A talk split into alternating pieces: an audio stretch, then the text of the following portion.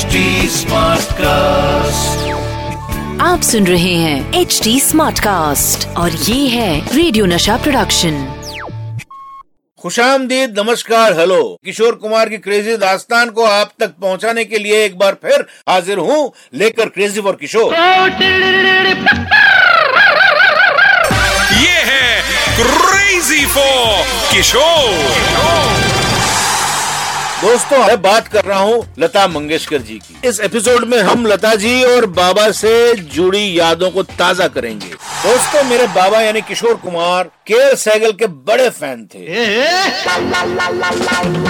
अगर कोई भी सैगल साहब के लिए कुछ ऊँची नीची बात बोलता तो बाबा भड़क जाते थे। लेकिन बाबा के अलावा सैगल साहब के एक और बड़ी फ़ैन है और वो फ़ैन है लता मंगेशकर जी। एक्चुअली जब लता जी मुंबई में स्ट्रगल कर रही थी, तब उनकी दिली तमन्ना थी कि एक रेडियो सेट खरीद कर उस पर गीत सुने जाए। लता जी ने काफ़ी मेहनत के बाद पाई पाई जोड़कर एक महँगा रेडियो सेट खरीदा। लेकिन जैसे ही उन्होंने इस रेडियो सेट को चालू किया तो उस पर गीतों की बजाय केएल सहगल साहब के इंतकाल की खबर सुनने को मिली। लता जी ने सहगल साहब के गुजरने की खबर सुनी तो उनका दिल टूट।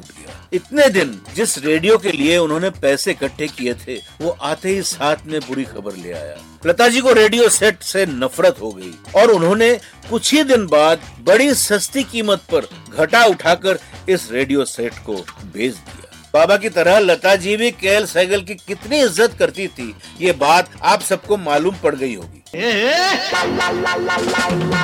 लता जी और बाबा को ना जाने कितने अवार्ड्स और सम्मान मिले, लेकिन दोनों के लिए इन सभी अवार्ड से बढ़कर लोगों का प्यार मायने रखता था। इस बात का एक बहुत मशहूर प्रूफ भी है। 1970 के फ़िल्म फेयर अवार्ड्स का जश्न बड़े धूमधाम से मनाया जा रहा था। लता मंगेशकर और किशोर कुमार को बेस्ट सिंगर के अवार्ड से नवाजा गया था। अवार्ड्स नाइट में अब इन दोनों के जोरदार परफॉर्मेंस की बारी आई। लता जी और बाबा ने मिलकर कई एवरग्रीन सॉन्ग्स गाए। इससे पहले कि वो इस शानदार परफॉर्मेंस को गीत अच्छा तो हम चलते हैं से कंक्लूड करते, लता जी ने अपना पर्स माइक पर टांग दिया। परफॉर्मेंस शुरू होते ही सारी ऑडियंस लता और किशोर के रंग में रंग गई। जब गीत खत्म होने लगा, तभी लता जी ने माइक पर टांगा पर्स उठाया और इस गाने की फ़ेमस टाटा बाय बाय वाली लाइन गाते हुए स्टेज से उतर गई। गीत खत्म होते ही अनाउंसमेंट हुआ कि अगले साल से लता मंगेशकर किसी भी अवार्ड के लिए नॉमिनेशन एक्सेप्ट नहीं करेंगी।